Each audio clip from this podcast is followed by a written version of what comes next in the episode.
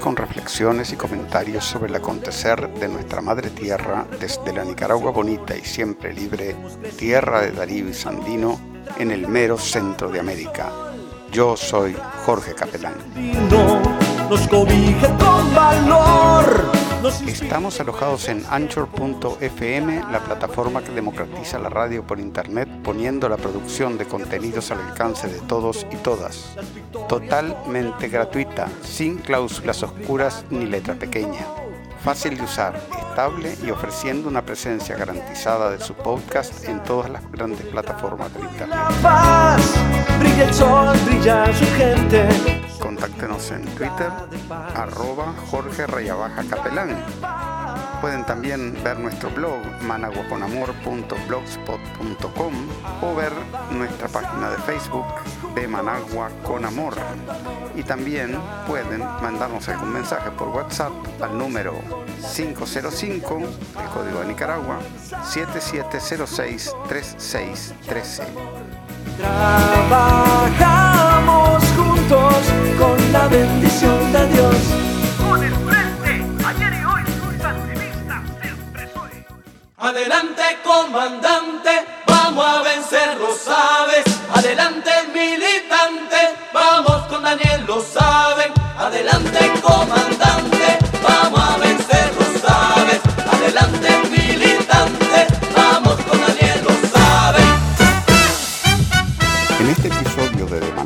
Amor, abordaremos el tema de la situación de los derechos de la mujer y los medios en Nicaragua. Hoy charlamos con Marcela José Rivera, jefa de prensa de Radio 580 y condecorada con la Orden Rigoberto Cabezas el pasado 6 de marzo, que fue otorgada a un grupo de periodistas que se han destacado por sus eh, labores en el terreno de la información. Le pedimos a los escuchas que nos disculpen porque cuando hicimos la entrevista le estaban cambiando el techo a la emisora, por eso se escuchan unos eh, ruidos en el fondo de trabajadores eh, haciendo obras de construcción. ¿Es Marcela José? Rivera González. Tengo 45 años, soy chinandegana, soy madre soltera, tengo un hijo de 19 es como que tuviera un marido ese hijo, te cuento. Entonces, mi lucha esta con el que me quiere mandar es eterna. Sí. Eh, este, bueno, estamos aquí en una oficina que tiene su, su historia, ¿no? A ver, contame un poco. Bueno, esta es la oficina del comandante William Ramírez Solórzano era la oficina del comandante William Ramírez Solórzano, una persona a la que conocí en 1999, cuando me vine a la 580, estuve en la radio ya unos meses antes, y me vine a la 580 porque eh, Carlito Salgado me recomendó, el periodista Carlos Salgado me recomendó para Noticiero Extra, y yo era buena redactora, creo que siempre fui buena redactora. Y en esta oficina me entrevistó el comandante William Ramírez el 14 de agosto de 1999. Eh, casualmente, el 10 de marzo cumplió 17 años de haber fallecido. Y esta oficina, pues vos mirarás, tiene cuadros de Roger de la Rocha, que fueron de Don William. Tiene una pintura de Don William con el comandante Daniel Ortega, tiene fotografías de Don William, tiene literatura de Derecho porque el director también administra desde esta oficina y tiene libros, por otro lado, de literatura que eran de don William Ramírez. Tiene una, una vitrinita donde don William tenía eh, adornitos pequeñitos. Tenía adornitos de animalitos chiquitos, animalitos de barro, animalitos de porcelana y él como que le gustaba coleccionar pollitos, gallinitas, tortuguitas, vaquitas. Hay algunas cositas que están ahí pero otras pues que se las llevaron. Y este escritorio fue su escritorio. Ese mueble a la derecha que también es para organizar papelería y otras cosas también fue su escritorio. Eh, y muchos cuadros pues ya no están, pero esta es una oficina pues que, yo creo que está cargada de esa mística, de la energía, eh, de algunos recuerdos como aquel timón de barco que ves allá y que eh, sirvió como reloj y se quedó ahí parado en el tiempo. Es un reloj antiguo. Eh, mirás, hay una, eh, un adorno del San Fernando. Don William Ramírez fue presidente de la directiva del San Fernando. Y, y, nada, pues en esta radio yo te recibo y quiero que sintas el espíritu y el calor de don William Ramírez Olórzano. Bueno, muchísimas gracias. Este, y, y te digo que para mí es un honor de por muchas razones estar aquí entrevistándote. Eh, vos fuiste uno de del grupo de periodistas eh, que esta semana recibió el reconocimiento más alto que da Nicaragua a los comunicadores, que es la, orden eh, Rigoberto Cabezas, ¿verdad? El, viernes pasado, 6 de marzo. quería que en esta entrevista habláramos un poco del tema de los medios, y del tema de la situación de las mujeres aquí en Nicaragua hoy en día. Y te debo decir que soy la primera mujer que entrevisto en este podcast. Tuvieron que pasar, tuvieron que pasar 10 en 10 entrevistados para que apareciera una mujer y eso creo que es un, un indicativo de que todavía nos falta mucho por, por hacer, ¿no? Y creo que en eso vamos, vamos a tener eh, la oportunidad de hablar bastante, largo y tendido, en esta entrevista, ¿no? Pero primero empecemos por esto. ¿Cómo estuvo la ceremonia? ¿Qué, qué impresiones, qué, qué, qué emociones te, te, te, dio esto? ¿Y qué significa eh, el hecho de que en la víspera del Día Internacional de la Mujer se reconozca a tantos periodistas, la mayoría de ellos mujeres? Mira, para mí es un honor recibir la orden Rigoberto Cabezas porque eh, al pie de lo que dice la orden es además un reconocimiento a la ética. Es un reconocimiento al compromiso, a la trayectoria, a la experiencia, pero también a la responsabilidad. Eh, me siento muy contenta a pesar de la polarización en la que estamos hoy en Nicaragua y muchas veces la gente porque tiene eh, la miopía política o anda cargado el intestino o el hígado en la mano y le impide, eso le impide ver. Y esa es una crítica para todos, ¿verdad? Los que estamos eh, o los que tenemos una conciencia política, una postura política y una acción política todos los días. Eh, yo creo que este el hecho de que vivamos en este contexto hoy en Nicaragua, de alguna manera pues me, me, me hizo sentir en algún momento y pensar en la crítica de los otros, porque yo fui docente de la UCA por nueve años y yo me retiro en el contexto del el golpe del 2018. Y eso... Eh, eh, para los, eh, oyentes que están en el extranjero, la UCA fue el centro... El centro de operaciones del golpismo. El centro de, y sigue siendo, quiero que sepas, sigue siendo... No sufrió ni un rasguño durante nada. el golpe, pero desde ahí se planificaba todo. Sí, entonces yo me retiro, ¿verdad? Y yo dejo atrás en mi vida, que no estaba tan atrás, estaba en el contexto, un montón de gente que me acosó por teléfono, que me acosó por redes, que me hicieron mi, mi me hicieron ahí mi tuitazo, ¿verdad? Agarraron un, un, un video en el que yo estoy haciendo programa y estoy hablando del boicot de algunos bancos a empresas sandinistas y entonces eso les valió para que me eh, pasaran una semana conmigo, ¿verdad? Eso ya sabemos, estamos expuestos a eso y yo creo que hay, hay que tener eh, valentía para que eso no te afecte la vida, ¿verdad? Porque sabemos que esta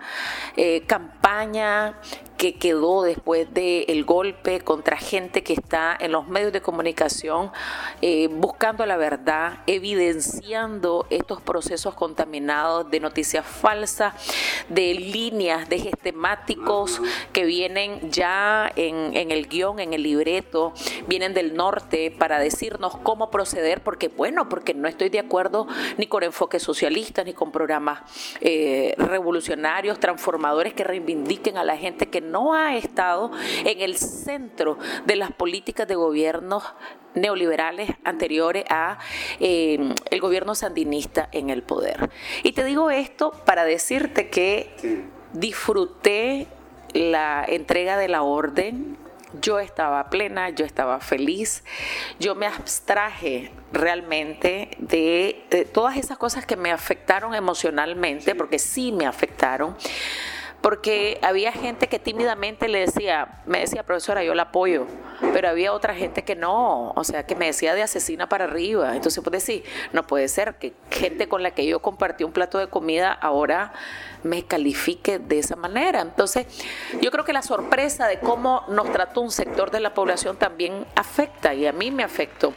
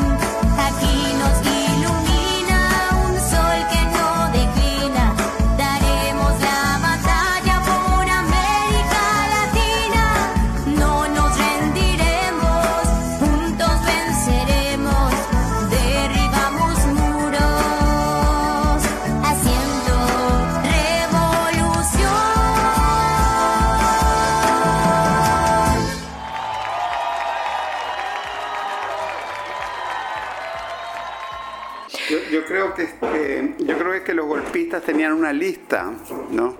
Tenían una lista de, comunicadores, ¿no? E, e influencers. Y, que nos tiraron, este, o sea, fue un marcaje hombre a hombre, ¿no? Y fue, yo por lo menos, y todos recibimos amenazas de muerte y todo, ¿no? En esos periodos, ¿qué, qué cosas no nos dijeron? Y después fíjate que eso siguió unos meses, unos meses después del golpe y no sé, en el caso mío pararon después, ¿no? Pararon, ¿verdad? Este, me imagino que en el caso de otros compañeros no, pero ¿cómo es posible, ¿no? que nosotros ahora con el golpe derrotado nos movamos libremente de arriba para abajo. ¿Por qué? Porque eso no era ningún levantamiento de nada, era un golpe. Un golpe en el que se engañó a mucha gente, que tal vez tenía un cuestionamiento desde, desde que no sos sandinista, ¿verdad? Y hay gente que en este país eh, se fanatiza y ese es el problema del, de que tengas una postura política, llegar a fanatizarse, porque perdés la capacidad de razonar, la sensatez. Y hay gente que creyó que estábamos viviendo otra revolución. Y vos decís, pero esto no es una revolución, porque estás asesinando a la gente por una diferencia política. O sea, esto no puede ser una revolución. Entonces, eh, eh, cuando a mí me dicen tres días antes de entregar la orden, estás en la lista, me sorprendí, pensé que era una broma de mi compañero de trabajo, Leonel Mendoza, que es el presidente de la Asociación de Periodistas Parlamentarios, y él me lo dice al aire en el programa que yo conduzco en la tarde, que es Voces de Integración, y le digo yo, oye, no estés payaseando, le dije yo, no, me dice, sí es cierto. ¿Por qué? Porque hubo un impasse en la entrega de las órdenes. Inicialmente las organizaciones de periodistas y la Asamblea Nacional perdón, las organizaciones de periodistas le proponen a la Asamblea Nacional ocho varones y dos mujeres. Cuando la lista llega a la asamblea, a la directiva de la Asamblea, dicen, oye, no puede ser que hayan ocho varones y dos mujeres cuando habemos una gran cantidad de compañeras que yo te puedo decir estamos tú a tú numéricamente. Pero además que eso no es congruente con una política de reconocimiento en igualdad de derechos de las mujeres y de los varones. Entonces a mí me pareció de lo más consecuente y además coherente con un discurso que vos incluyas la misma cantidad de varones y la misma cantidad de mujeres. Evidentemente no para cumplir con una cuota, porque no es eso. Y a las mujeres, a mí por lo menos, me afectan que diga, vamos a meter a la Marcela Rivera porque hay que cumplir con la cuota. No, es el reconocimiento de capacidades, expertise, pero además eh, de, de merecimiento, porque vos crees que hay un aporte del trabajo de esta compañera o de este compañero a la construcción de un país eh, después de todo lo que pasamos y antes de, ¿ya? Y quiero decirte una palabra que yo te iba a decir a la construcción de la democracia, de una democracia realmente auténtica, de una democracia que empodere, de una democracia que le da al que no tiene, una democracia que incluye al pueblo. Y cuando te, hago te digo el pueblo, quiero que se entienda el pueblo como la diversidad de opiniones, la diversidad de representaciones, la diversidad de etnia, la representación de la diversidad incluso sexual, religiosa, todo. Lo que pasa es que, lo que la democracia que los golpistas quieran es la de la familia Chamorro, básicamente, ¿no? O sea, unas pocas familias oligárquicas eh, que son las que se reparten todo el poder. Y los intereses, evidentemente, porque, o sea, accedo al poder por mis intereses, por mis intereses económicos, por mis intereses hegemónicos, por, porque además hay una animadversión a aquello que piense diferente a vos, a tu simbología, a tu, a tu constructo ideológico, a esa representación que tenés en la vida de la gente y que rompe, además, rompe con las familias oligarcas millonarias, las no millonarias o las burguesas, dicha de otra manera, y el empresariado que siempre estuvo gobernando Nicaragua como, como una finca, Pepe, como una finca. Entonces, eh, Después me explica José Leonel ese día, ¿verdad? Que estamos en el programa y me dice, mira, estás en la lista, me explica, mira, Marcela, ah, le digo yo, brother, le digo, vos sos mi compañero de trabajo y sos mi amigo, ¿qué van a decir? Que me, que me incluiste en la lista, le digo yo. No, me dice, no te incluí, no te incluí, la asamblea sacó su propuesta de las mujeres, ¿ya? Y hubo eh, ahí, me parece, eh, se rompe con aquella eh, idea que hay en el gremio, porque tenemos un gremio muy particular, y a veces se cree que si tenés 40 años de experiencia sos merecedor de la orden. Entonces se rompe con aquello de eh, que andaba en el ambiente eh, nuestro como gremio y que la gente decía, no, la fulana no se lo merece, si esa no tiene ni 30 años en el ejercicio. Pero como dice mi amigo Carlos Salgado, no son 30, 40 años que dice la ley que tenés que tener para merecer la orden. Es la calidad de lo que has hecho. Es el calor humano de tu trabajo como periodista. Son los resultados concretos que tenés, que vos evidencias y eh, me parece que haber reconocido, por ejemplo, a la Kenia Doña, que es joven, que es mujer, que es periodista, que es madre y que ha sido una mujer que ha estado incluso en medios que si vos los ves hoy son políticamente diferentes, dice mucho de su capacidad como profesional. Entonces, en, el, en el en el homenaje a los periodistas o en el reconocimiento a los periodistas de este 2020 se reconoció trayectoria, se reconoció calidad, se reconoció Em, la calidad, el aporte, ¿verdad? Y la ética de periodistas, tanto hombres como mujeres, pero jóvenes relativamente hablando, ¿verdad? Porque había personas de 70 y de 40. Porque la ley antes te permitía reconocer el primero de marzo a los adultos y el 8 de septiembre, que es el Día Internacional, a los jóvenes. Entonces, eso fue algo que se había dejado a los jóvenes, porque hay jóvenes que han hecho un gran trabajo. Yo te voy a decir, Larlene Hernández es una periodista joven, pero con una gran trayectoria, una mujer valiente, una mujer con una postura ética clara, responsable, además con una sensibilidad y yo creo que el periodista no puede perder su sensibilidad a el problema de la gente, a la necesidad de salud, de educación, de una vivienda decente donde pueda acomodarse con sus hijos, con sus hijas, a la necesidad de la comerciante, a la necesidad de la enfermera, a la necesidad del maestro, la maestra. Entonces, esa sensibilidad me parece que es clave en este tipo de reconocimiento. No puede haber, no me parece a mí, ¿verdad?, que sea merecedora alguien que no reconozca como responsabilidad nuestra ante los medios o como una militancia ética y humana del periodista, la sensibilidad del otro o de la otra. Sí, este, mira, eh, yo creo que ya nos vamos empezando a meter en el otro tema de la entrevista, ¿no? Que es el tema del género, ¿verdad? Y en un programa de televisión la semana pasada estuvimos ahí hablando un poco sobre el tema, bueno, este, ¿está medio lleno o está medio vacío el vaso? Obviamente que se han hecho unos avances impresionantes desde el punto de vista de los, de los derechos de las mujeres en estos últimos 13 años. Pero yo al mismo tiempo también señalaba que, este, y creo que estábamos de acuerdo en eso, ¿no? Que todavía falta mucho, ¿no? Por hacer y y por ejemplo, en el terreno este de eh, el, feminicidio, que, comparativamente en esta región es eh, de los más bajos, el más bajo que hay en Centroamérica, ¿no? Este, con todo también hay mucho que hacer porque la semana, esa misma, la semana pasada eh, hubo un caso horrible de un, de un estadounidense que mató a dos muchachas, ¿no? Sí. Eh, entonces, ¿cómo, cómo, cómo, ves vos el, el, tema de, cuáles son los retos que hay para Nicaragua hoy en día eh, desde el punto de vista de los derechos de la mujer? Bueno, yo quiero empezar por, por decirte que, eh, bueno, yo he hecho estudios de género y lo mío viene de, de mi rebeldía, de mi rebeldía acomodarme a una relación de pareja donde yo era la que cargaba todo, es decir, donde yo era la que eh, proveía la mayor cantidad de dinero para mantener la casa, donde yo siempre estaba presente, donde la crianza de mi hijo era responsabilidad mía por delegación y mi pareja siempre estaba en la calle.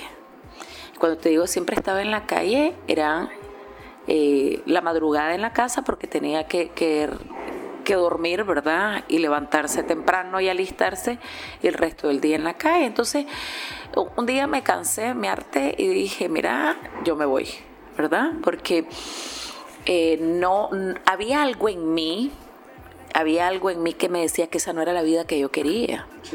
¿verdad? Y no era eh, la vida de cargar con las responsabilidades de otro. Eso me hizo reconocerme como una persona que eh, yo estaba aspirando a un proyecto donde yo fuera protagonista y donde yo fuera una mujer que no fuera 100% feliz, pero que tuviera mi paz y que tuviera tranquilidad y que tuviera eh, por lo menos una pareja que compartiera conmigo, ya que compartiera todo, porque uno busca en la pareja eh, compartir hasta las lágrimas, es decir, alguien que te escuche, que te, que te abrace en momentos donde vos necesitas de una persona eh, que, que además te entienda, ¿no? Entonces, yo empiezo ahí a buscar explicaciones de un montón de cosas. ¿Por qué? Porque eh, vos eh, eh, a ver, me hablo como mujer, venir de una vida donde eh, las mujeres hemos estado más ancladas al plano o al, ámbito doméstico, ¿verdad? Y en la casa era servirle a tus hermanos, o vos no podés ir a fiestas, o vos tenés que usar la falda larga o no te podés pintar porque todavía no te mantenés. Entonces, eh, yo creo que mi inquietud viene desde mi propia crianza, pues cómo hay una crianza que subordina a las mujeres a un modelo de vida diferente al de los varones y que tiene que ver con las libertades, tiene que ver con los roles que jugamos las mujeres, tiene que ver cómo hay un discurso del padre y de la madre, de los abuelos, de las abuelas, de los tíos, que te dicen cómo debes de ser. Y al hombre se le otorgan privilegios de el hombre si puede ir a la fiesta, si puede ir a jugar al fútbol, si puede salir con sus amigos, estoy hablando de chavalo. Al chavalo se le permite que se eche sus tragos porque además eso lo hace ser valiente, eso lo hace ser hombre. Pero el contraste está al otro lado en la vida de las mujeres. Entonces hay un, hay un orden social construido donde las mujeres tenemos un lugar subordinado a la vida de quienes nos dictan las normas, evidentemente, de cómo ser. Y ahí entra la iglesia, y la iglesia que te dice que tenés que ser señorita hasta que te cases y que tenés que casarte además para ser una mujer decente y que le tenés que aguantar a tu marido todo porque quien te quiere te hará sufrir, decía mi abuela. Entonces, yo siempre eh, me pareció, ¿verdad?, eh, eh, incómoda muchas cosas de mi crianza, de mi cotidianidad, de mis relaciones familiares. Y yo llego, ¿verdad?, a incomodarme en un matrimonio en que yo digo, yo ya no quiero seguir así. Y me duele en el alma porque yo quiero a este hombre, pero yo me voy. Y yo me fui y quizás hubo intentos de recomponer las cosas, pero eso no, no iba a prosperar porque era admitir un modelo de vida que yo no quería para mí. Entonces, este, llego yo a, digamos, a una etapa de madurez en las que eh, busco explicaciones además y quería yo las explicaciones de la teoría de género para comprender y para darle salida desde mi trabajo como periodista a un montón de cosas que si vos lo ves en el plano de los medios de comunicación conservadores, te sentís mal y decís yo no encajo aquí. Si sos católica y vas a la iglesia, ¿verdad? Porque eh, soy católica y voy a la iglesia como católica, eh, para entender todas esas posturas eh, bíblicas que hay sobre el ser mujer. Y después te encontrás en el espacio del trabajo con periodistas que tienen una, eh, un, ideal, ¿verdad?, del ser mujer que, que vos decís, oye, Carlito, Carlitos dice, las mujeres que hablan de las mujeres, porque ese problema de ella, los hombres hablamos de los hombres, tú puedes decir, no puede haber esa, esa postura binaria, o sea, yo por aquí, vos por allá, porque al final somos una sociedad. Entonces, esto del género me parece que es eh, cuando te digo del género, desde el ejercicio periodístico, ¿verdad? Después mi análisis sobre el género en la sociedad nicaragüense. Me parece que es clave en la búsqueda de la justicia.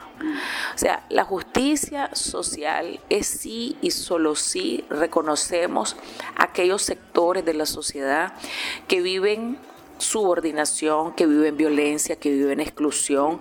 Y me refiero, y aquí entran, por ejemplo, los negros y las negras, entran las personas que son de comunidades que no están en el centro de atención mediático o en el reconocimiento del urbano.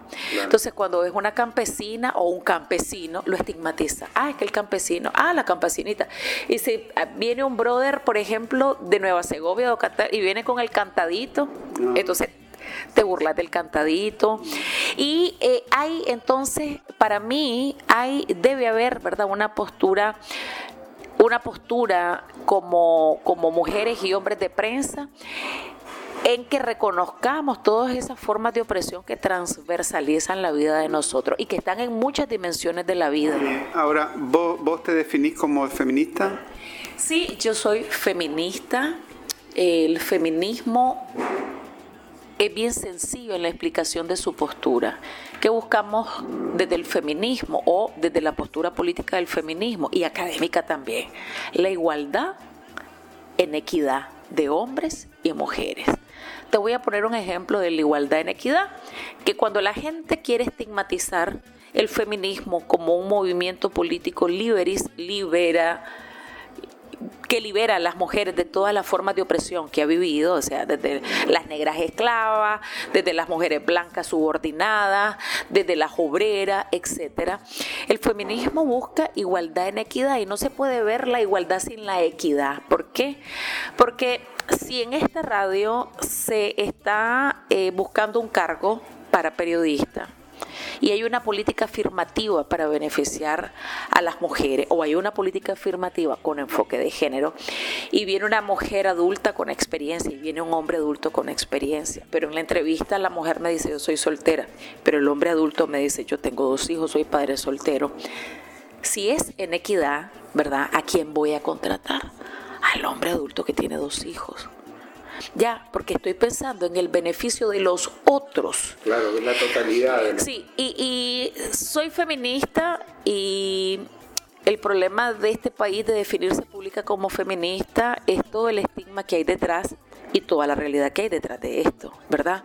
Porque hay movimientos feministas que han asumido la lucha de las mujeres amarradas a partidos políticos, ¿ya?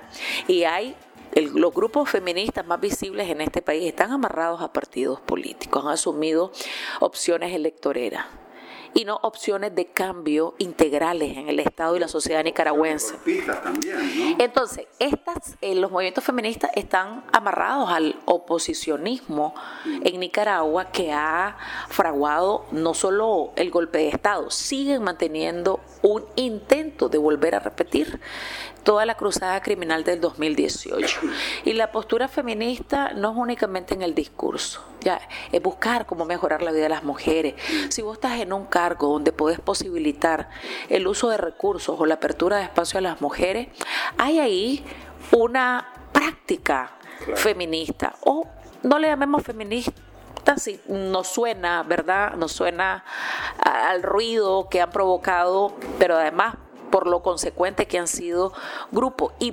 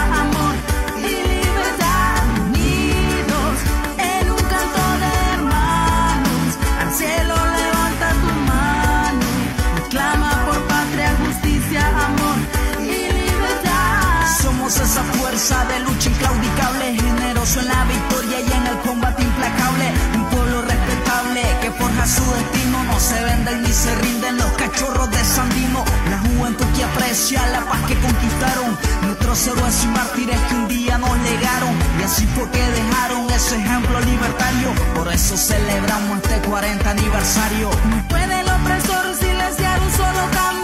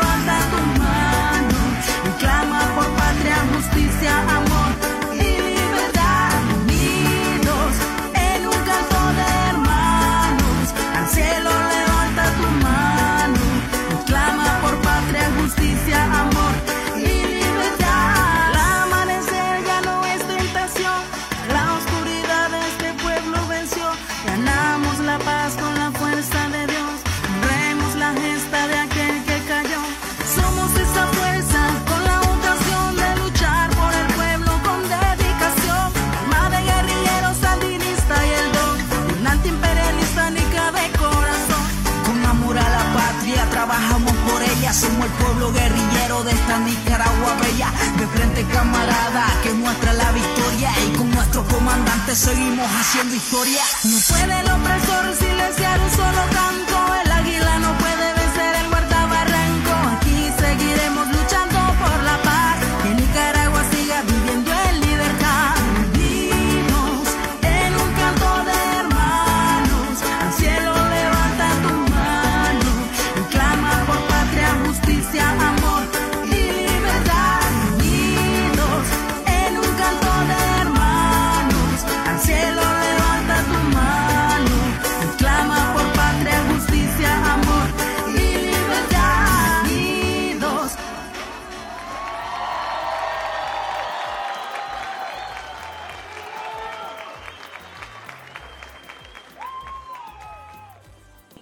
feministas aquí, y te voy a poner cuál es el problema de estas líderes feministas, que estamos a favor del aborto terapéutico, derogan el aborto terapéutico, y ahora te amarrás, ¿verdad? Y sos la aliada de quienes mandaron a derogar el aborto terapéutico en la iglesia.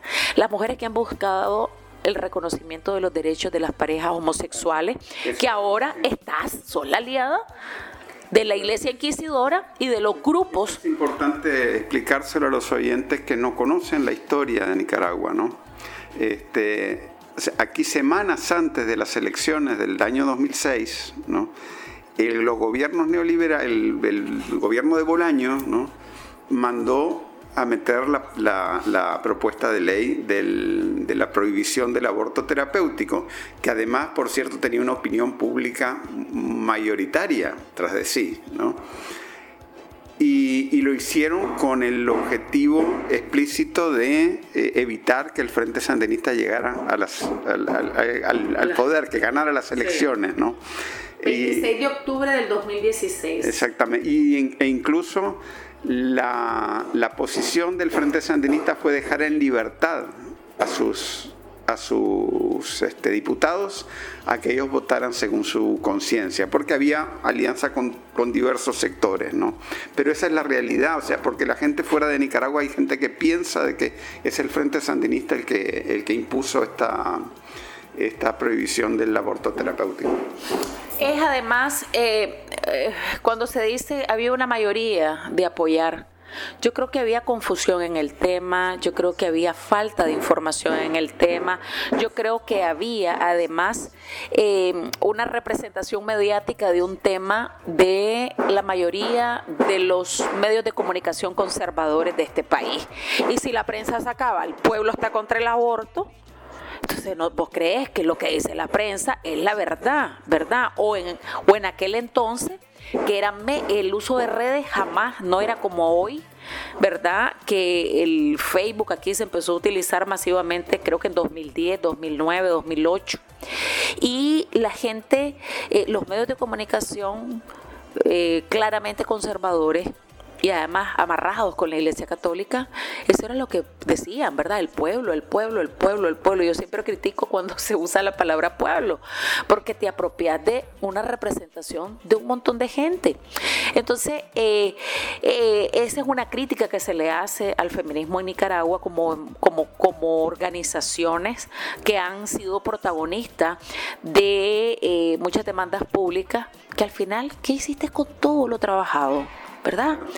Ah, lo echaste a un saco donde tu principal aliado es tu opresor, tu principal aliado ha sido el que te ha cuestionado.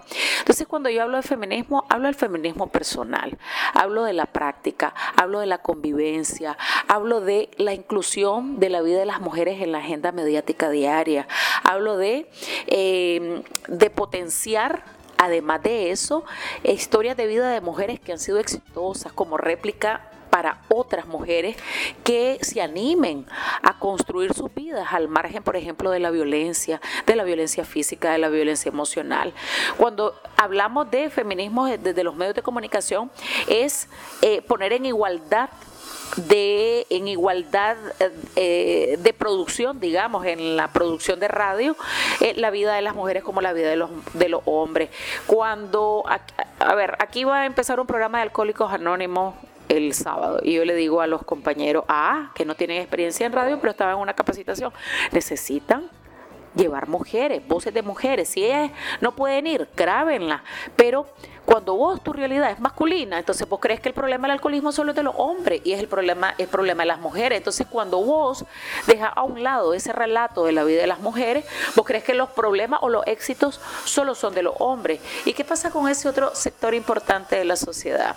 Es hablar, por ejemplo, del reconocimiento del trabajo no remunerado, del reconocimiento del trabajo de cuidado. Es decir, ¿quiénes no van a trabajar? Todos trabajan en la casa, pero si se enferma la mamá, se quedan las mujeres cuidando, no se quedan los varones.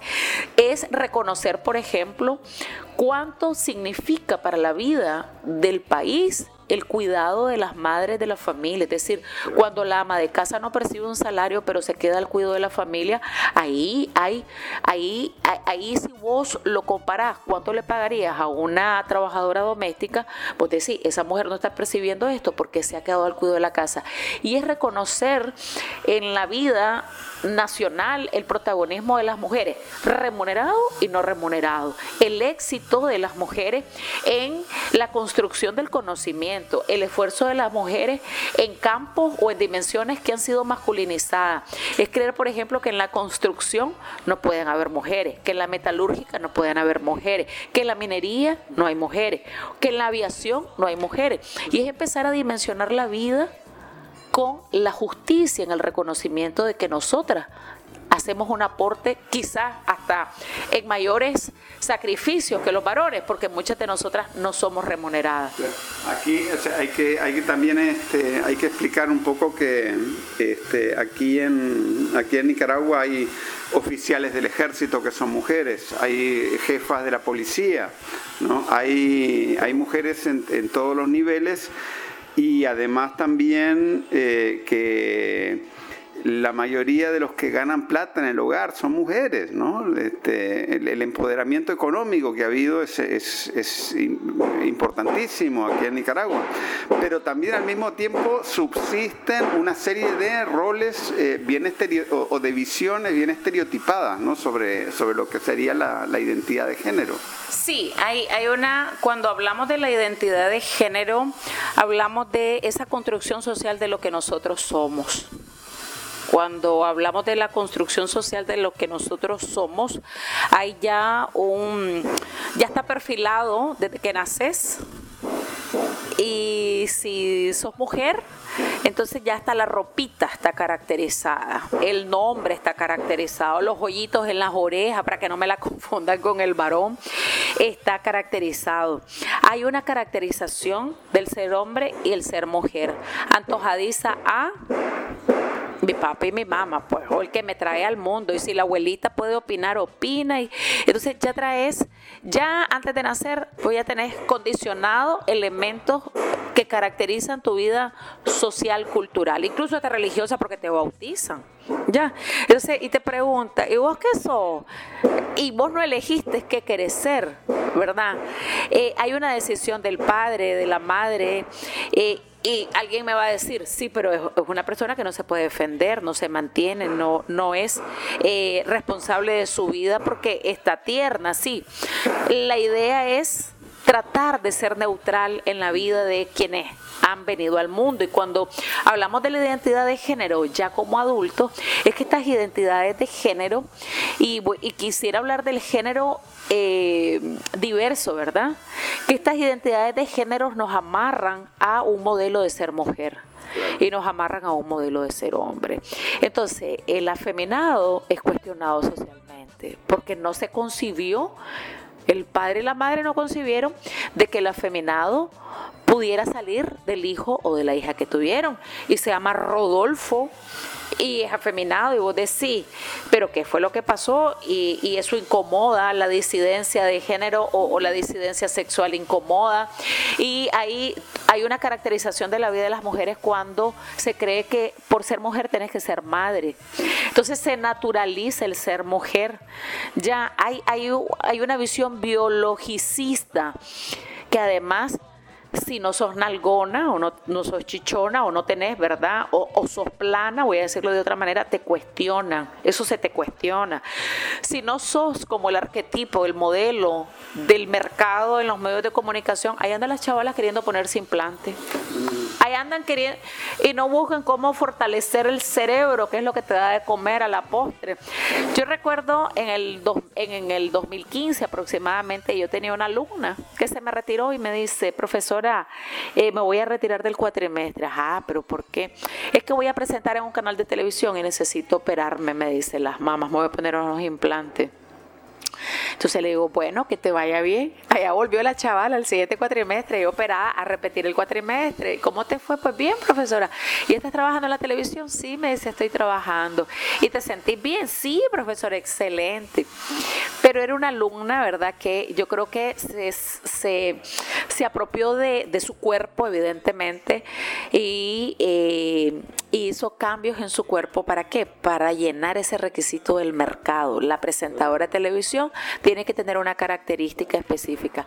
Y eso nos hace daño a las mujeres. ¿Por qué? Porque hemos vivido la vida con esa característica y con esa identidad de género para, para darle gusto al otro, a la otra. E, esa es la contradicción, que a la par, a la par que se que se están este, poniendo en cuestión eh, toda una serie de, estereotipos, eh, esos también estereotipos siguen muy vivos en la sociedad, ¿no?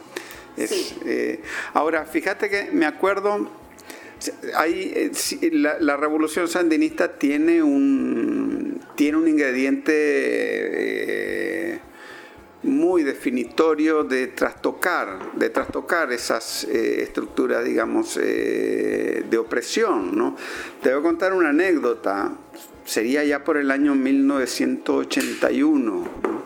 Yo estaba en León y Marta Crancho era la secretaria política del, del Frente Sandinista. Y en una reunión eh, ella estaba analizando la situación de, social de, de León, ¿no? Y dice, y no han notado todo el, todo el poco de gays, bueno, no se le llamaba gays en, en aquella época, se le llamaba de otra manera, pero todo el poco de cochonas, ¿verdad? De cochona. Que, que, y, y cochones y cochonas, ¿verdad? Que están, que están apareciendo ahora, porque antes, antes del 19 de julio estaba todo tapado eso, ¿no? Después del 19 de julio, la gente sintió con más libertad de poder expresarse abiertamente en la calle, ¿no? Sí. Y Hoy en día, si uno va a las manifestaciones sandinistas, encuentra mucha gente trans, mucha gente gay, mucha gente lesbiana, y encuentra muchas mujeres jóvenes, ¿o no? Sí, eh, la cochonada, le dicen ellos. Y vieras que, que, cómo se vive en esos colectivos, o sea, la alegría de ser, la alegría además de querer ser y la alegría de situarse como transgresores de todo el ideario que hay del hombre y de la mujer. Porque vivimos en una sociedad estigmatizada, que estigmatiza, pero además vivimos en una sociedad que no se reconoce y que dicta posturas morales y que te dice cómo ser.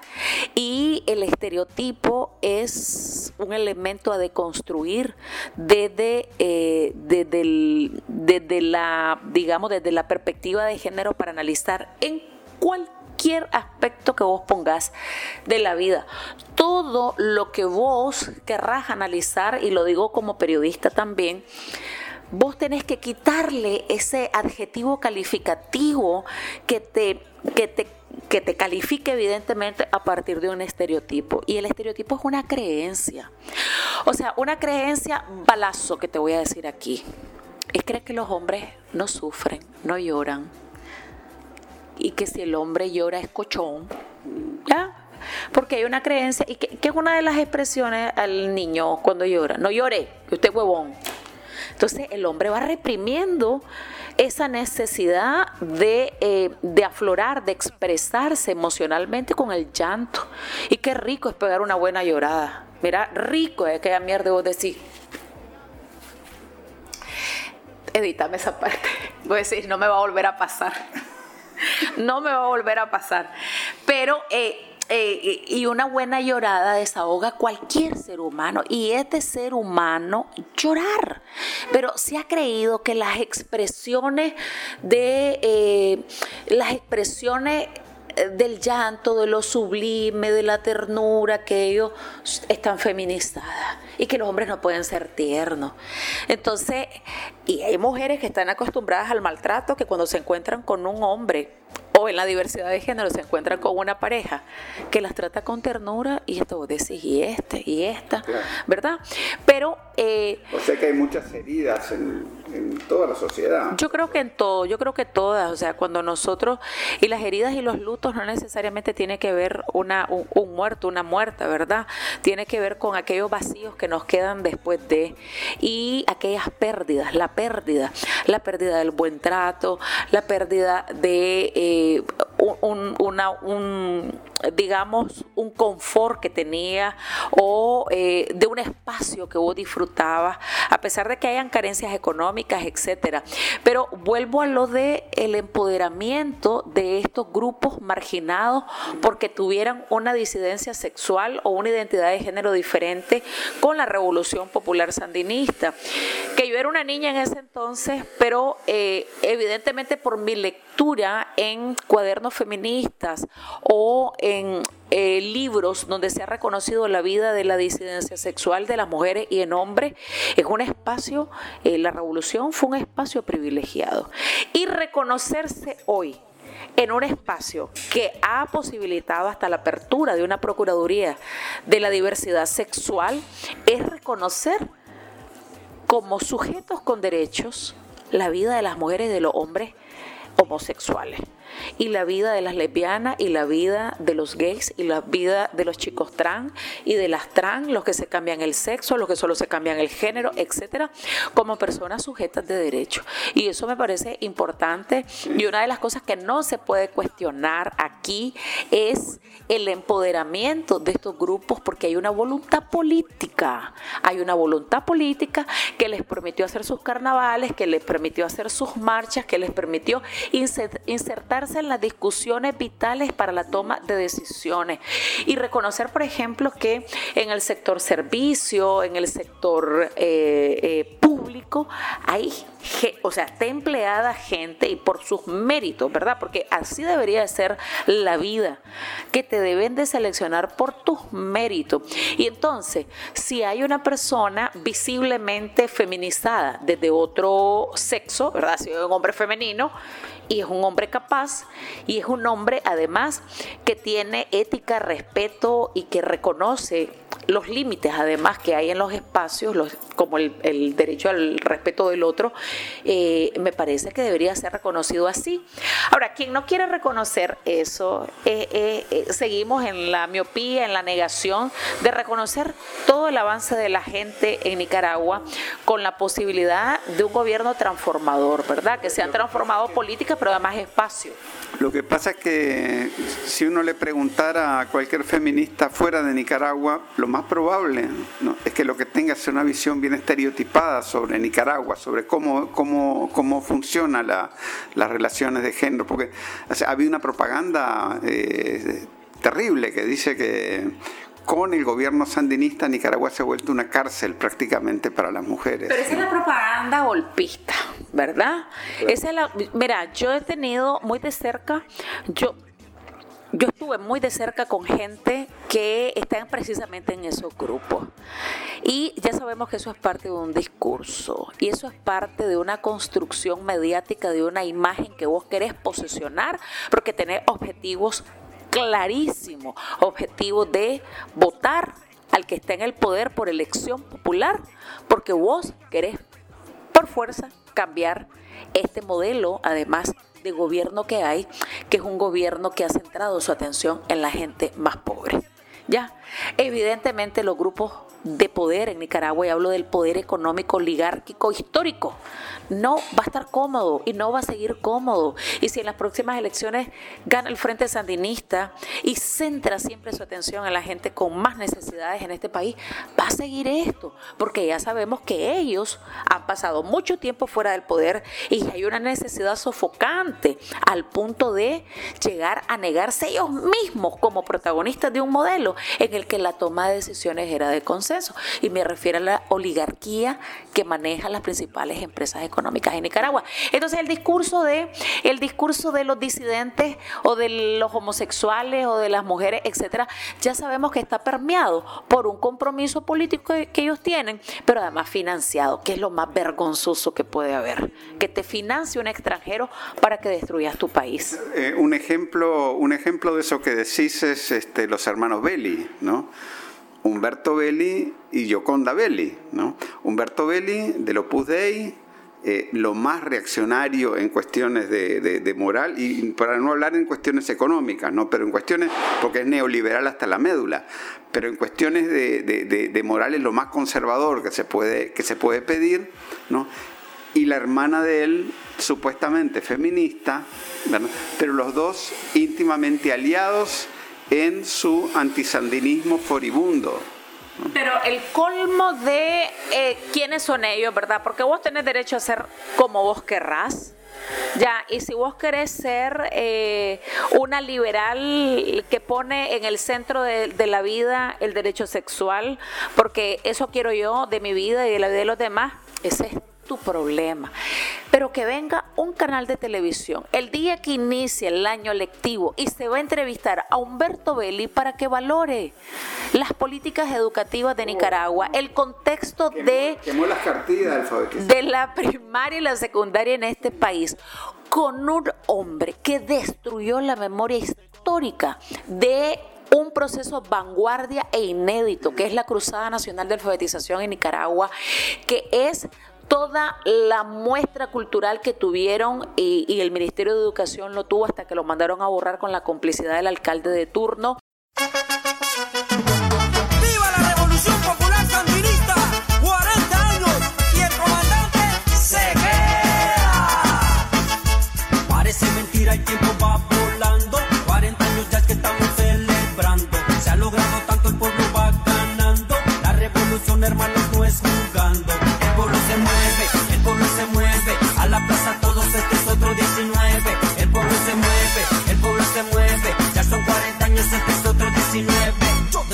18 ya estaba socializando.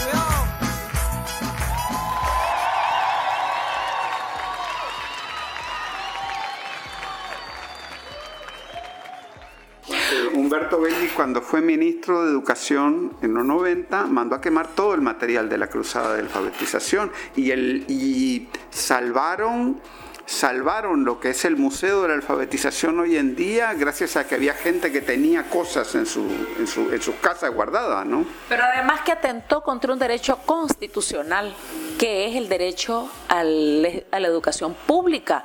Privatizó la educación en Nicaragua y los que le siguieron continuaron con una política de privatización a un derecho que en un país en desarrollo como Nicaragua debe ser vital, porque es la única manera en la que vos podés insertar a la gente que tiene menos menos posibilidades de invertir en la educación de sus hijos, a que los mande además gratuitamente.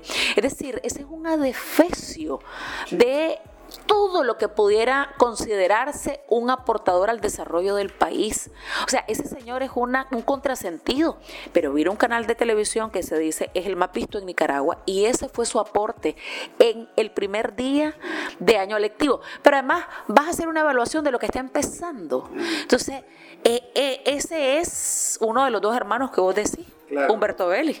pero la, la Yoconda, y, no, y eso eh, es importante decir, ¿no? Que ni jamás, jamás Yoconda ha criticado a Humberto, ni Humberto ha criticado a Yoconda. Eh, y, pero Yoconda Belli, por otro lado, se las da, se pinta a sí misma como eh, no solamente progresista, sino transgresora como feminista. ¿no? E incluso da un poco de risa ¿no? ver a ciertas figuras políticas europeas como Pablo Iglesias, por ejemplo, haciéndole grandes entrevistas eh, acerca de las maldades del gobierno sandinista, cuando aquí en Nicaragua todos sabemos muy bien qué tipo de agenda es la que ha eh, impulsado Yoconda Belli aquí en Nicaragua. Es una, es, una postura de coherencia. Yo creo que el problema de esto, eh, y tiene que ver con figuras como Yoconda, como Sergio Ramírez, como otras grandes personalidades de la literatura nicaragüense, que yo los veo como un antes y un después, porque yo no puedo reconocer eh, a la obra de Sergio Ramírez Mercado con la riqueza, el reconocimiento, el aporte y el éxito que ha tenido. Y por otro lado, sus posiciones políticas como ciudadanos políticos. Es un contrasentido, por ejemplo, que eh, la postura transgresora de la feminista Yoconda Belli esté amarrada hoy y, yo te hablo de ser consecuente y de ser coherente, ¿verdad? Porque tenés una estrategia política de amarrarte con tu subordinador, es decir, la persona que has criticado toda tu vida desde tu literatura y fuera de tu literatura, porque la madre de las opresiones está en el discurso de la iglesia que es un discurso político, desempoderador, pero además opresor. Y no voy a hablar de la conducta de los sacerdotes, ¿verdad? Porque aunque hay hombres honestos desde la iglesia y desde todas las iglesias también hay hombres deshonestos y que hay hombres eh, corruptos, ¿verdad? Y hablo de la corrupción y el manoseo y el abuso de menores, de niñas, de niños, de mujeres adultas y de mismos sacerdotes, pero hay otros que no lo son y hay una propuesta liberalizadora de la iglesia, en el caso de la católica, que es la teología de la liberación, ¿verdad? Que es poner a la iglesia al servicio de los pobres y no de los grandes grupos de poder económico o hegemónicos en términos políticos en un país, en una sociedad. Pero no me parece a mí congruente con una postura transgresora que tu aliado principal haya sido tu agresor de siempre, de toda la vida.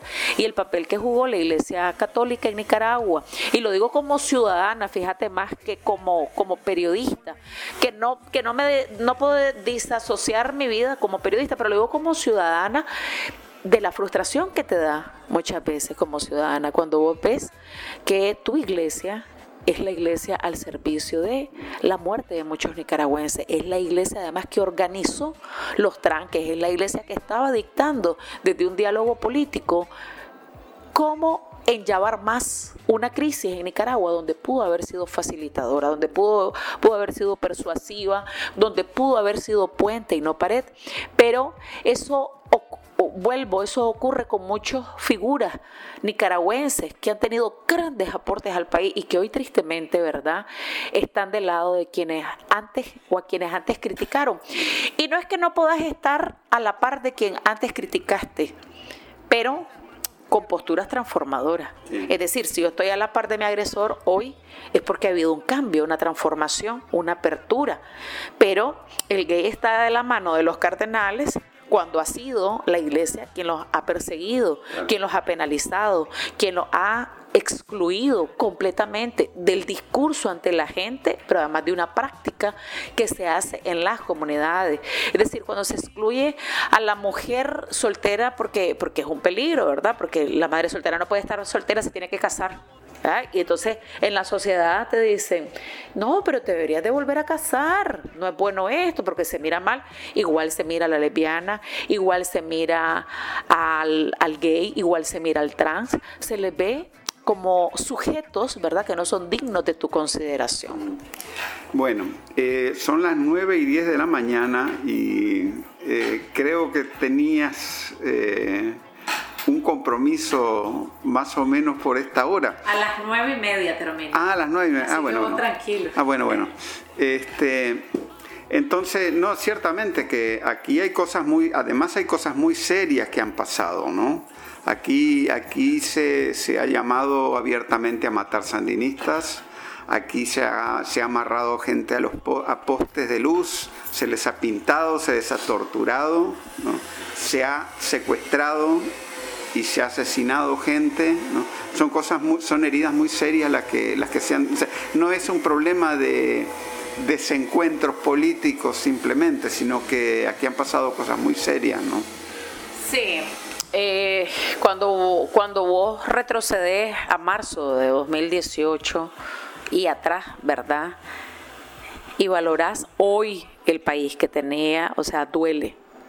Duele porque siempre la gente que está en contra de todo siempre cuestiona, siempre recrimina, eh, siempre está en una lucha constante hasta consigo mismo. Entonces, pues decía, teníamos, y, me excedí hace rato con una palabra, eh, y es que a veces yo soy así, pues muy expresiva, yo soy muy expresiva, muy espontánea. Entonces teníamos, como decimos, y, ahora lo voy a decir, conste que lo voy a decir, porque hasta era la marca de, de una camisa, teníamos un país tía cachimba. O sea, teníamos un país donde sí había inseguridad ciudadana, sí, claro que había. Y sí había pobreza, por supuesto que habría sido un país en desarrollo colonizado eternamente, todavía dominado, o sea, hay una parte de la sociedad nicaragüense que está dominada por Estados Unidos, que ha sido nuestro principal eh, invasor. Y sí, y sí seguimos eh, viviendo efectos de 10 años de guerra, que para nosotros fueron 10 años de guerra, pero fueron 100 años de negación de crecimiento científico, de crecimiento económico, de crecimiento educativo, de todas las posibilidades de crecer como sociedad nicaragüense. Entonces ver el antes de Nicaragua y ver lo que vino después por posturas intransigentes, por quizás un mal manejo de situaciones que pudieron evitar en confrontarnos como, como nicaragüenses, ¿verdad? Como ciudadanos, como ciudadanas, replantearse a lo mejor eh, el consenso y no solamente a los sectores pudientes nicaragüenses, que era el COSEP, sino el consenso de otros sectores. ¿Ya? ¿Por qué la toma de decisiones económicas, en términos políticos, tuvo que ser eternamente con el COSEP. Bueno, yo entiendo que esa fue una estrategia en la que eh, se consideró el, en términos cuantitativos y cualitativos también, pero en términos de crecimiento económico, apostar a que tu aliado sea el principal productor de este país, el principal impulsor de la economía, porque bueno, porque ellos tienen, porque la empresa privada tiene las empresas o las principales empresas, o aparentemente pues el principal conglomerado empresarial y económico de Nicaragua. Fue una buena apuesta, pero se debió incluir a otros sectores. Y yo creo que esa es una de las lecciones que nos deja. Si vas a hacer consenso, hace consenso con el agro, hace consenso con el campesinado, hace consenso con los maestros, hace consenso. Incluía a otros sectores que no eran considerados... Son los sectores que ahora están tomando. Claro, en términos de la toma de decisiones económicas del país, porque el anuncio de reformas al INS y además reformas fiscales y todo eso debe ser considerado con todo el mundo, no solamente debe ser el empresariado o el empresariado del COSEP, del COSEP sacrosanto hasta para, para, para la, la toma de asientos en instituciones conjuntas directivas de representación del empresariado nicaragüense. Aquí se visibilizó al COSEP y se invisibilizó también a otros sectores de la economía. ¿Por qué? Porque así se consideró y me parece que en algún momento pues fue muy bueno y dio resultados concretos y Nicaragua era la economía pujante y era el turismo pujante y era el país para cualquier inversionista con las mejores condiciones, no solamente de seguridad, sino eh, condiciones económicas, fiscales, etcétera. Y nos dio resultados y nos benefició a todos.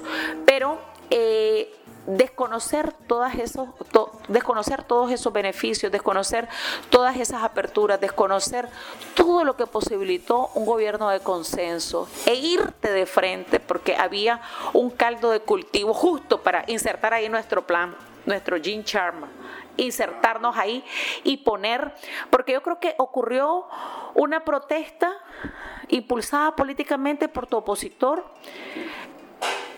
afirmando tajantemente con imágenes de otros países muertos por un incendio en una reserva en un, un, incendio que no lo ibas a apagar de la noche a la mañana y se consideraron eh, los elementos para ahí insertarte y nos insertamos. Y ahora reconocemos que hay momentos en los que esta gente está quiere fraguar otra vez. O sea, nos damos cuenta cuando ponen como elementos mediatizados construcciones de relatos con elementos falsos. Por ejemplo, toda esta semana que ha pasado, que hay un coronavirus, que hay un coronavirus, que hay un coronavirus. Y es que a fuerza querés que si hay en Costa Rica tiene que ver aquí. Y es algo que es sí o sí y no lo sacas de ahí. Y cuando te das cuenta de que está en Honduras, y, pero Nicaragua está en medio y no hay. Y no es que no pueda pasar, es porque tenés que plantear mentiras cuando no las hay. ¿ya? Yo, creo que estamos, ya, ya, estamos bastante vacunados de esos intentos, ¿no? O sea, los aprendimos a, a identificar, ¿no? Y por, por ponerte un ejemplo, la, semana pasada hubo dos, buenas noticias aquí en Nicaragua. Una fue la victoria del Chocolatito, de Román Chocolatito González, que, que ganó el Campeonato Mundial de Boxeo, ¿no? Y la otra fue este, la venida de Dick, eh, Dick Valenda, ¿no? El, gran este, equilibrista, ¿no? Que, cruzó el volcán Masaya de un, lado a otro en, en la cuerda caminando así en una cuerda, ¿no?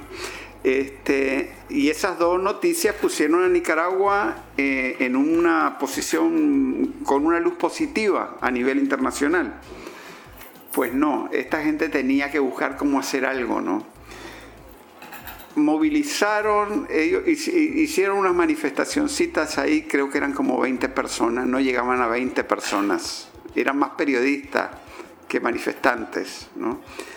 Y después, al día siguiente de lo de Valenda, que fue, creo que fue como el 5 de, marzo, el día antes que, le dieran el reconocimiento a ustedes, viene la embajada estadounidense y sanciona a cinco comisionados de la policía y, dice, no salgan de Managua porque es peligroso por los tranques. ¿Qué tranques? No había nada.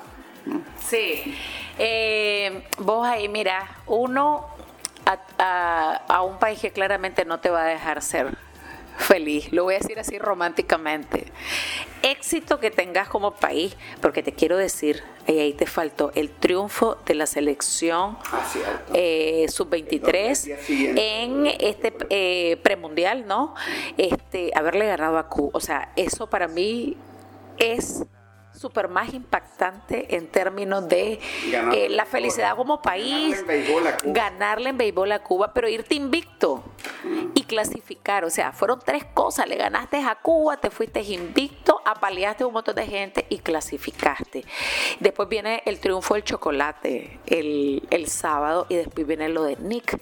Es decir, y, gente como, como un compañero mío de trabajo me dice, no tarda en venir una mala noticia, me pone así. Porque que estos no están tranquilos, no van a estar tranquilos. Vas a ver, vas a ver. Y mira, y sale lo de los cinco comisionados, tres comisionados, cinco, bueno, y la policía como institución. Y después sale el comunicado, o sea, y el comunicado sale como, como un capítulo de telenovela. Es decir, como que nosotros no hemos aprendido lo suficiente para darnos cuenta como seres eh, y como seres inteligentes que somos, para darnos cuenta que eso es parte de, un show, o sea, que eso es, más circense que realmente realidad, y que en Nicaragua y después vinieron eh, a querer hacer su, su, hicieron su esfuerzo, pues, pero hoy tienen menos gente que antes, por lo mismo que te decía, porque se construyó una imagen hacia adentro, ¿verdad? Se construyó toda y, y, lo reitero y lo voy a repetir porque mucho está mediáticamente trabajado con esos fines, pero además está en las redes sociales filtrado de cualquier forma. Y dependiendo de la persona, si tuvo un presaber, si tiene alguien que le diga, mira, eso es mentira, o mira, velo en la televisión, o busca si eso está en cinco medios serios, puede ser cierto, pero cuando vos no tenés quien te ayude, ¿verdad? Porque muchas personas van a su trabajo, la, la, mujer de la zona franca, que prácticamente es una persona que entra temprano y sale noche, llega a su casa y a lo mejor se pone a ver el canal 10 y se chupa todo lo del Canal 10 y el efecto, el escándalo y la forma en la que contás la historia y, que nos están matando, nos están disparando. Entonces, vos decís, pobrecito, y, lo, y el Nica es bien emocional y el Nica es solidario. Vos decís, pobrecito, ¿qué está pasando? Y poca gente, y, hay gente, y no quiero decir poca o mucha, hay gente que no le queda el tiempo para investigar, para saber si es, si es eso, para ver el contraste. Entonces, mucho del trabajo que hicimos aquí en la radio en el golpe fue desmontar mentiras. Y desde Indio Maíz, pasando por todo, hasta la cantidad de muertos. Aquí hay nicaragüenses de todas las tendencias muertos. Es decir, a mí no me puede alegrar que se murieron chavalos que andaban encausados en esta lucha por los intereses del empresariado. Porque lo que empezó con el relato de los muchachos terminó siendo hoy una opción de elecciones porque queremos alcanzar el poder, porque queremos situar los beneficios que ustedes le están dando a todo el mundo en nosotros, en quienes hemos tenido el privilegio, pero además eh, viene la imagen construida. Nosotros somos el motor de la economía y el nosotros y el nosotros y el nosotros, ¿verdad? Y somos el motor de la economía y por eso tenemos derecho a decidir. Pero trataron, trataron con cuánto, con cuántas huelgas y paros no trataron de paralizar la economía y no lo lograron y con los tranques que no quisieron desmontar.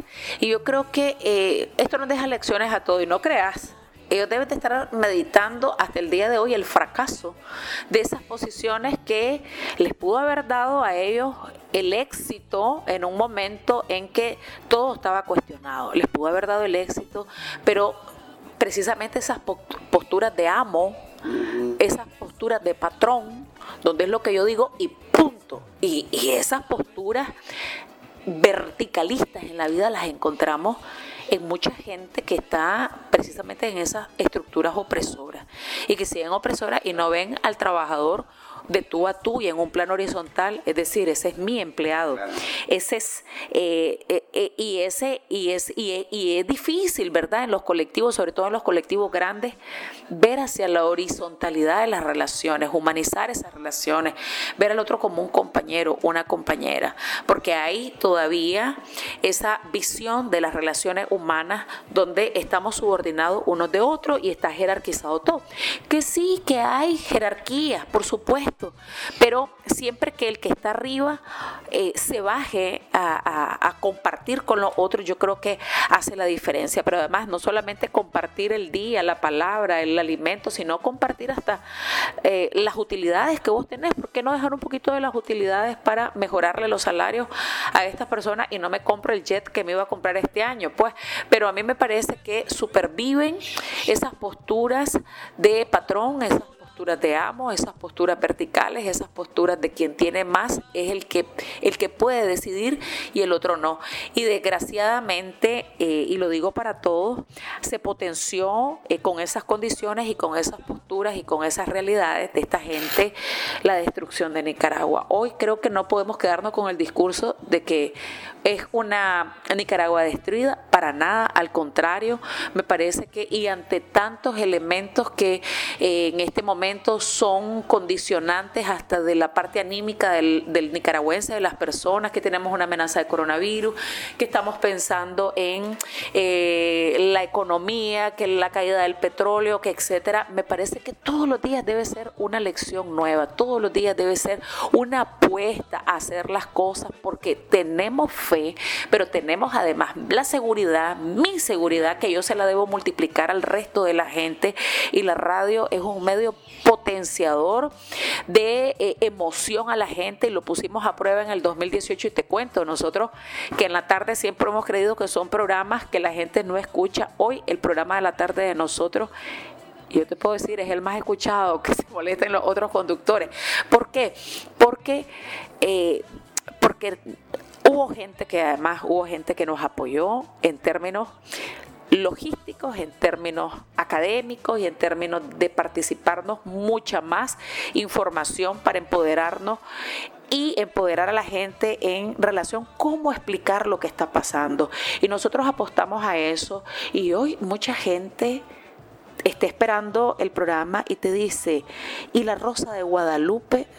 Y se entiende, ¿verdad?, que es el culebrón mexicano de, de, ese tipo de telenovela, ¿verdad?, bien rosa. Y la Rosa de Guadalupe se refieren a los puchitos. ¿Y qué ha habido hoy de la Rosa de Guadalupe? Porque nos, nos, nos centramos en de construir tantas cosas y desmontar tanto discurso que ahora la gente nos pide eso. Y a veces la realidad nuestra es otra. Y yo lo he planteado, hay que despolitizar la agenda de esta gente en nuestros programas y hay que avanzar en nuestros propios escenarios, en nuestros propios horizontes y hablar más de la gente, hablar más del que se rifó en el mercado cuando estos amenazaban con quemar los establecimientos cuando habían paro y, eh, y quitarnos el miedo de muchas cosas, Jorge, quitarnos el miedo, el miedo de eh, volver o, o que vuelva a pasar. Mucha gente te dice que mi miedo es que vuelva a pasar mi miedo es que vuelva a pasar, mi miedo es que vuelvan a salir a las calles. Yo creo que hay que quitarnos el miedo. ¿Por qué? Porque, porque nosotros nos dimos cuenta que son delincuentes que arman a delincuentes y como y que operan con sicarios, que operan, que contratan a mareros, que tienen mercenarios y ya por lo menos sabemos cómo juegan ellos, ya sabemos cómo ellos operan y ellos se evidenciaron, ahora nosotros ya sabemos, y ya sabemos que el discurso de la iglesia que discrimina a unos y apoya a otros eh, es un discurso cuestionable, es un discurso al que se le revela a la gente y que, y que no nos van a engañar, pues no nos van a engañar. Bueno, eh, Marcela, yo te quiero agradecer mucho por esta entrevista. Este, yo creo que va a salir muy bueno. con algunos ruiditos. Sí, porque están, este, aquí están cambiando el techo aquí de la radio.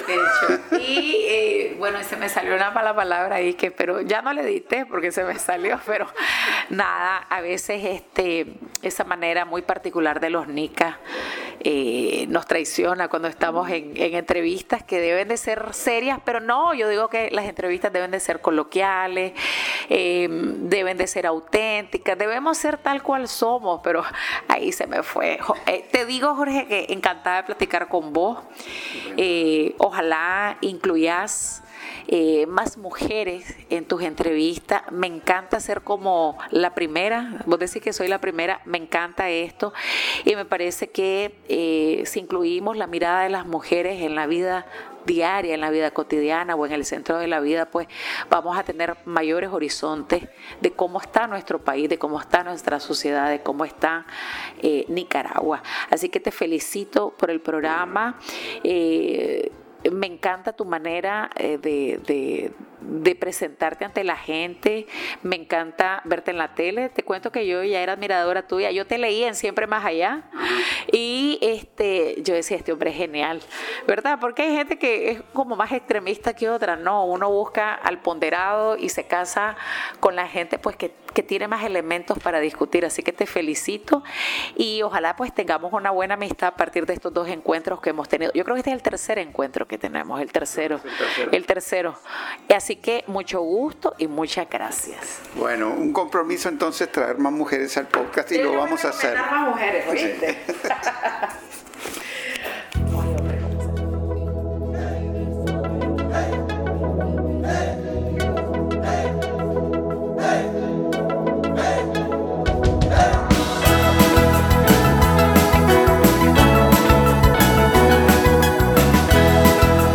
Este ha sido otro episodio del podcast de Managua con Amor. Más temprano que tarde estaremos de regreso con reflexiones y comentarios sobre el acontecer de nuestra madre tierra desde la Nicaragua bonita y siempre libre, tierra de Darío y Sandino en el mero centro de América. Nos inspira en nuevos tiempos, Nicaragua de amor. Hemos logrado juntos las victorias con amor. Hemos gritado al mundo, viva la revolución, combatiendo la pobreza con el trabajo y la paz. Brilla el sol, brilla su gente, somos cultura de paz, somos cultura